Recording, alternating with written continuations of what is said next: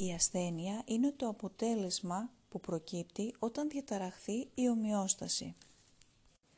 Η ομοιόσταση μπορεί να διαταραχθεί από τρεις παράγοντες, τους παθογόνους μικροοργανισμούς, ακραίες μεταβολές των περιβαλλοντικών συνθήκων ή να είναι απόρρια του τρόπου που επιλέγουμε να ζούμε.